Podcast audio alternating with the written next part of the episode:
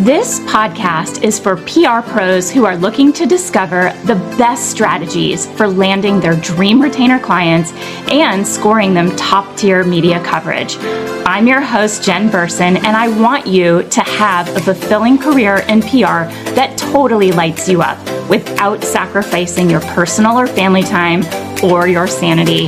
Welcome to the Pitching Powerhouse Podcast. We want to talk about writing winning pitches, help you create compelling killer pitches because we know as PR professionals, the measure of our success always comes down to getting results. You know, if you get results for clients, they'll stick around. And if you don't, then there, you know, you might be offering other services. But if your core services are media relations and they want you to secure press, it's hard to get them to stick around if they're not converting. So it's really essential that we figure these things out and make subtle tweaks so that you can land incredible media features for your clients. Um, you know, we're going to hone those pitching skills.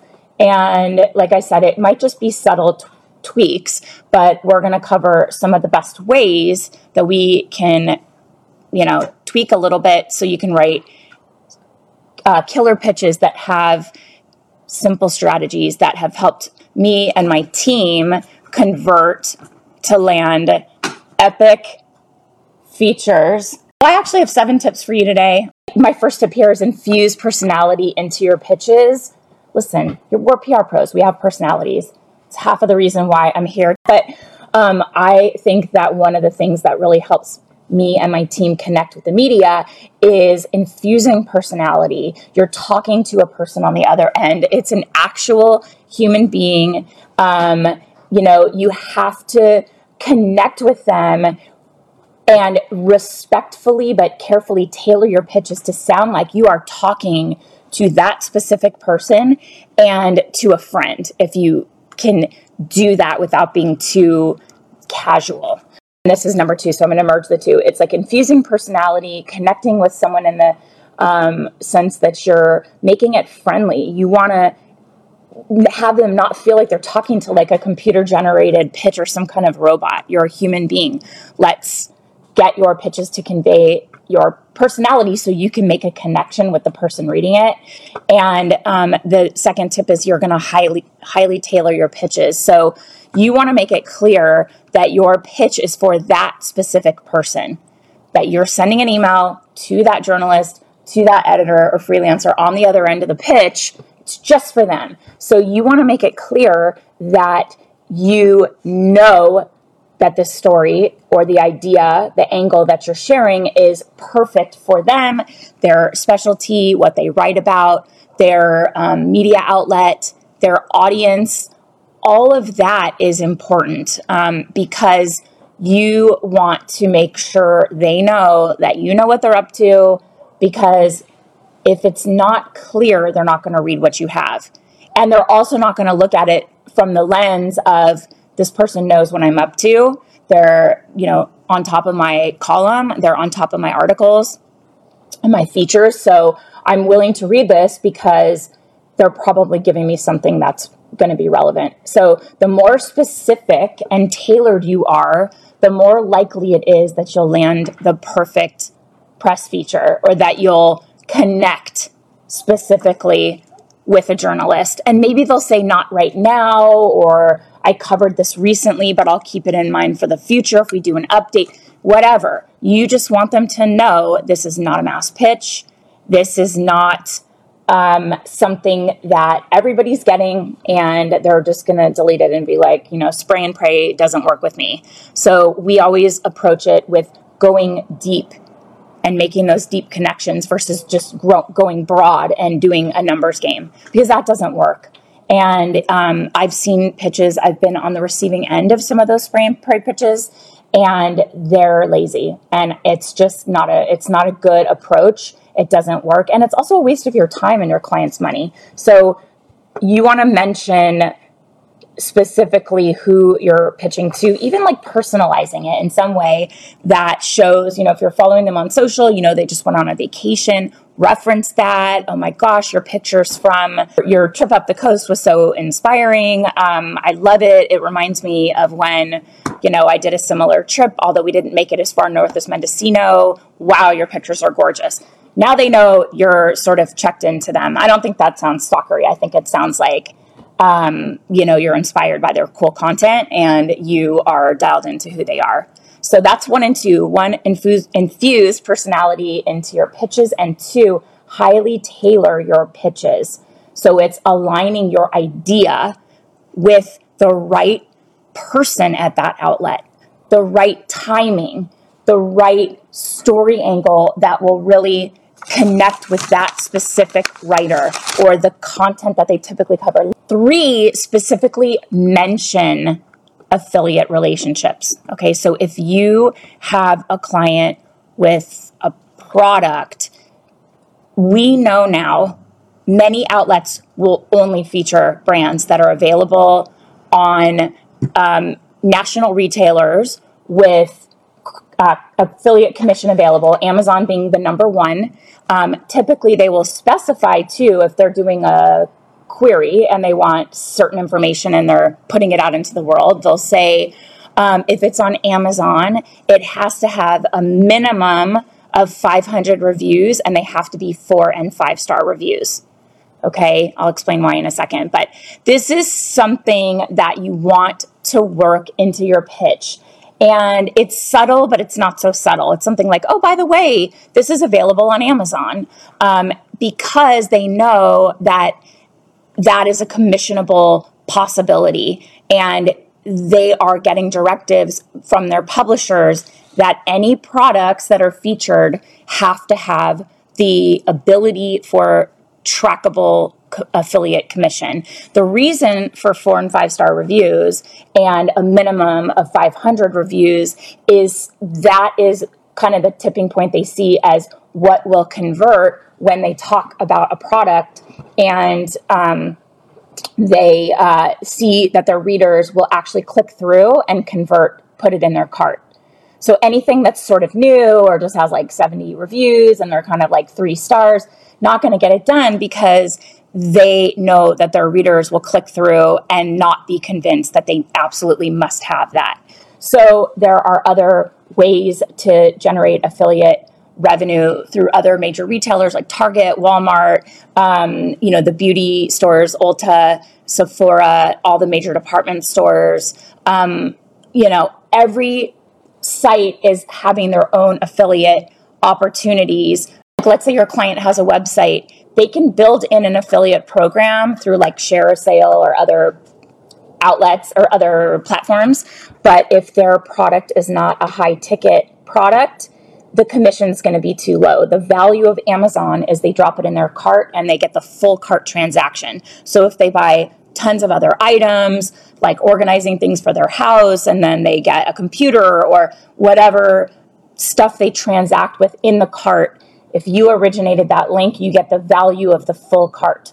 So it's very appealing to have a great Amazon um, product. So mention it because we are finding more and more that's what my agency focuses on is our, our brands um, brands and baby and kids beauty and cosmetics and sort of lifestyle brands we will not get press anymore it is like less than 10% of the features will get secured on just the product alone it has to have an affiliate link so um, we also did an affiliate marketing mass not affiliate marketing but how affiliate marketing relates to PR and how it kind of coincides with your pitches and how to use it to be successful. We did a master class inside my program, the Pitch Lab. Um, it was a paid master class, but we offered it free to our members, and it sits in there. It's still there. Um, so that's something that's there for you. And we went really in depth. It was a really good lesson plus discussion that we had where other people weighed in on things that are working with, with them and their clients. So that is inside the Pitch Lab, um, which is our monthly membership. Um, so you're going to specifically uh, mention any affiliate or relationships or opportunities. Um, subtly, you know, available at Target, Walmart, Amazon, um, you know, you can also reach out through uh, your platform on ShareASale or one of those other outlets. We just use ShareASale a lot and see who the publishers are on there. And some of the media main uh, traditional media outlets that have online versions will be listed as publishers. You can pitch them directly. They usually want a higher cut of the commission. So be open to that because it will come up. Because the typical like 5 10% is not enough. They want like 25%. It's kind of a shakedown, but you know, if your clients are able to do it. Okay. So that's three affiliates will make or break you if you have products. I'm sorry to tell you, but that's a reality now. And if you're not telling your clients that, you're missing out on the opportunity to really guide them to understand how to play by the rules, how to navigate the, this world right now.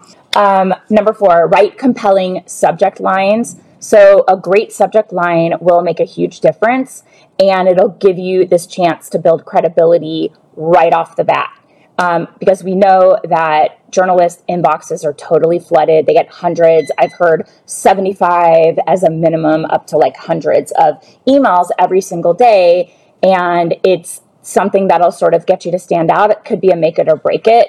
At a minimum, the headline should just get them to open the email. Like that's your goal. Open my email and read it. Okay you want to use searchable keywords to make your pitch easy to find. So if you are answering a query where they're asking about a certain topic or an expert, um, mention that in your subject line because if they're asking for five different types of um, resources for five articles they're writing, you want to make sure that when they go to write your topic that they can search and find it and see it in their inbox. Um, so, searchable keywords will make your pitch easy to find. And then, if you have some kind of notable observation, a statistic, or something that really stands out about your pitch, something newsworthy, something now, notable now, you can include that. But keep it short, no more than 10 words, an average character count um, which is the letters itself, between 41 and 64 characters. Um, my team found that just based on research. Okay, so it's not like I have a specific thing that says, oh, you know, data says blah, blah, blah. But this is just um, based on um, email open statistics that we have seen. So no more than 10 words and then between 41 and 64 characters. Otherwise, the whole thing kind of gets cut off and it's like dot, dot, dot, and they might not see the main point of it um, because it's there's the ellipses and then it cuts off and they might not click through. So um, we also inside the pitch lab we have a, a little mini lesson on headlines and we have a headline headline hacks resource inside the program um, and we're updating it now so that it's a little bit more focused on pitching and uh, more refined. But that's inside there too. A lot of people ask about subject lines. I think at a minimum, the best advice I could say is do not overthink it. Don't overthink it, you know. So don't put pressure on yourself to write this incredible subject line. The goal is get them to open it. That's it. So whatever that takes. Um, but don't be like super, don't be super like cutesy or try to be witty. So, yeah, we want to make sure they just open it. They're enticed to open it. That's it. Don't overthink it. Don't be stuck in perfection paralysis because of your headline. Just hit send, get it out. You know, I have given the advice before to say pitch in a subject line. I probably wouldn't do it now, personally. Never put pitch in the subject line. Yeah, I wouldn't now. I think it seems like unprofessional. It's kind of like, show it seems like you're like hey I, are you interested it's a pitch are you interested? Other than like you're a journalist you learn about news here's a headline you know a subject line open this to learn about more news that may be relevant for you to share. Pitch is like hi i'm over here like i have a i have something to tell you. I think it feels yucky. And then number five is really really obvious and i just it's a good reminder but be short and sweet because we know that winning pitches, they're engaging, they're timely, but they're also succinct, right? Journalists are busy, um, they get tons to read, they're going to skim it. So if you can't frame a media approach with an interesting story in less than 180 words, it's probably a good time to pause, review it with fresh eyes, reflect. If you are not able to say it succinctly, you have to rework the body of the pitch and really reflect on what you're trying to convey and see what's there that you can t- trim out, see if there's extra words that are superfluous you want to start the basics of a winning pitch to start with an interesting intro paragraph. I like, again, to connect with that journalist so that they know it's me and you only, there's nobody else getting this email. And then about two sentences to three that are going to highlight the main purpose of the pitch. And then um, something simple here that just lays the foundation. Um, you want to write two to three sentences and include details there that support the main purpose. So we also like bullet points. This is going to um, keep it succinct where they can quickly scan what your idea is. Maybe there's two or three bullet points that just summarize, like if you're pitching your client as an expert, what can they talk about? Bullet, bullet, bullet. And it could be three different topics. It doesn't have to be one fully fleshed out. Maybe the journalist can say, Oh, I really like number two. Can you um, expand on that for me? And then you have permission to go back and give something a little bit more in depth and with more detail. But you want to give something quick, sweet. I put the word count here 180, 200, fine. The shorter, the better. But um, number six is you want to make sure that you review them before you send them. So you want to look with fresh eyes and look for areas to improve readability. So, like I said, you can use bullet points if you're trying to break up heavy text. Um, you can use bold words or make or, or you know bold something or bold a sentence if you want to make something a really interesting nugget and have it stand out more. And you really want to focus on scannability and skimmability so that when they are quickly scanning your pitch, they'll be able to fully comprehend it. They want this type of pitch. We are going to review pitches, check for spelling errors, check for typos, grammar, um, proper grammar, proper punctuation, spelling. We probably adhere to AP more than anything, but I don't think it's intentional. I think it's just how I learned to write. Um, and then, of course, you want to go back and ensure that you are not using jargon or too much technical language. You want to keep it simple and compelling, and then also review it, say it out loud, and anything that you can do to break up heavy text and keep it succinct, go back through, review it before you send it. I don't know what it is, if it's my eyes or that I skim things really quickly, but I will review something, I will send it out and then the next day I'll look at it because the email will come back from whoever I, whomever I sent it to and I'll see like three mistakes. And I'm of course mortified, but I don't know how I'm not seeing them. So I realize I have to put on my glasses and read it. I have to take a break. I have to refocus my eyes and then read it again because I'm missing very simple. I don't know if it's like autocorrect is changing it or what. So be sure when you send something to a journal journalist, there are some that will literally delete your message. They don't care how good it is if you have typos because they'll assume you're not professional. You know, they it's a journalist. Writers are very focused on proper grammar, proper spelling, um, proper uh, punctuation. So you got to focus on that. Or if that's not what you're good at, go to our community um, inside the pitch lab, um, there is a community of people. When you join the pitch lab, it's all members of our program that are super focused on writing winning pitches. So they will, if you post it in the Facebook group, we get people that'll read it, weigh in, and you'll get a second pair of eyes, which is always nice. So where pitches are skimmable, no jargon no words like innovative and you know meaningless sort of like uh, revolutionary you know. Keep it straight to the facts. If you have a, a technical type product summarize it like you're talking to your mom. Summarize it like you're talking to your grandma. Like simple language nothing too technical. You know, you want them to like read it and understand it. So, yeah, um, unless they ask for an attachment, they will, a lot of journalists will have something that will automatically delete anything with an attachment. You can also have like a Dropbox, but you know, uh, you want to just be sure you're not clogging their inbox with attachments, big attachments. Also, they're reading on the go, and you know it takes forever to um, load. You know, so don't include that.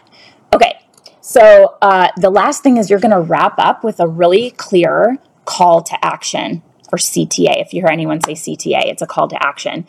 So you want to av- avoid burying the call to action or make it really difficult for the reader to find. They should be able to quickly review and understand the takeaway from your pitch.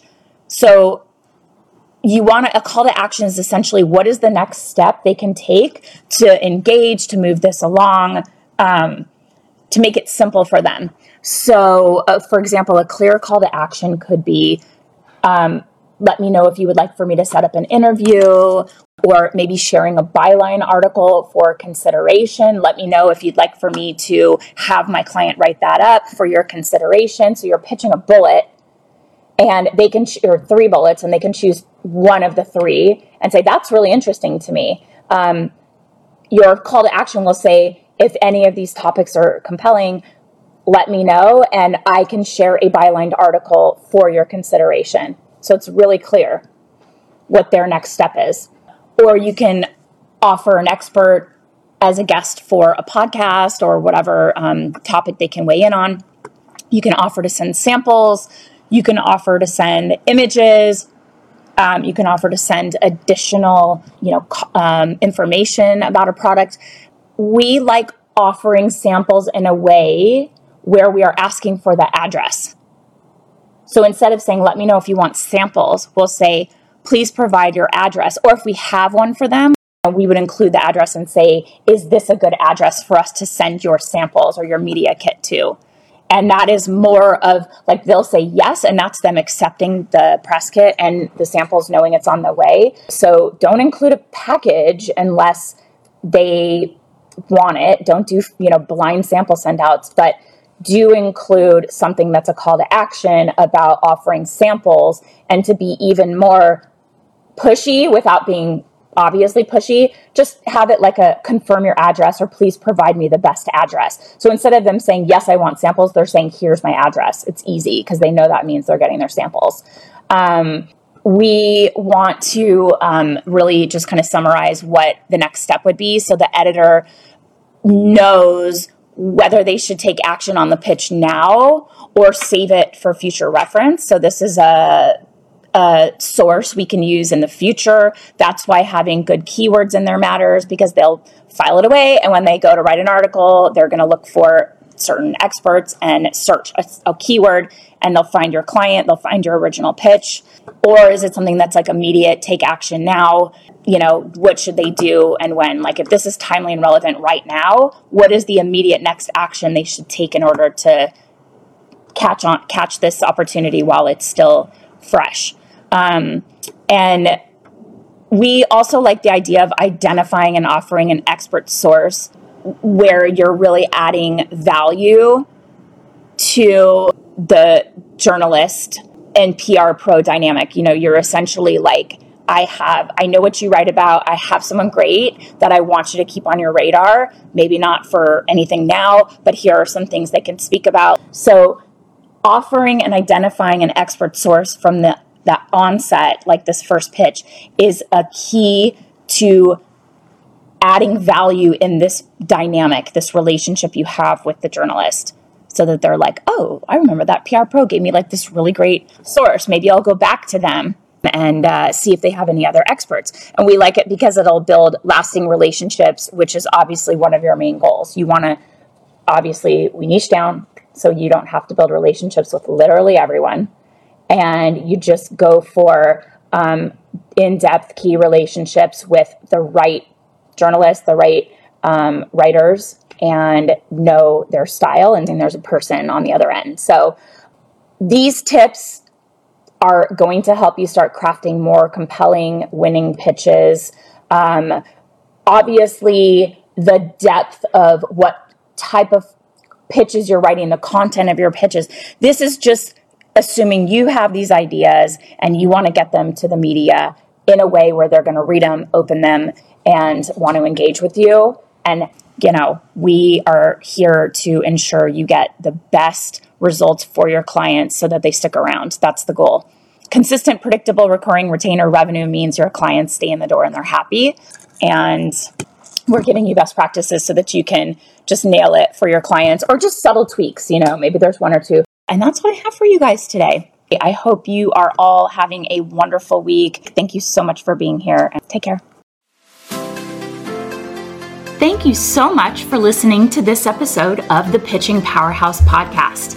If you're ready to uplevel your pitching skills so that you can provide stellar services to your clients, you should think about joining the Pitch Lab. Check out the link in the episode description to learn more. So, the Pitch Lab is this awesome, incredible monthly membership experience where you will get the proven formula for crafting PR pitches that actually convert and get tons of strategic, timely pitch angles so you never run out of pitch ideas again. Oh, and you also get access to incredible monthly execution plans that save you hours of time and include irresistible pitch angles that the media cannot ignore. With relevant and timely strategies and topics for PR coverage during current events, holidays, monthly awareness observances, say that fast three times, seasonal events, and more, you'll be able to create PR content that makes your clients stand out, even if you are new to PR. So check out the link in this episode's description to learn more. And as always, be sure to tune in to next week for another incredible episode packed with the insights you need to become a pitching powerhouse.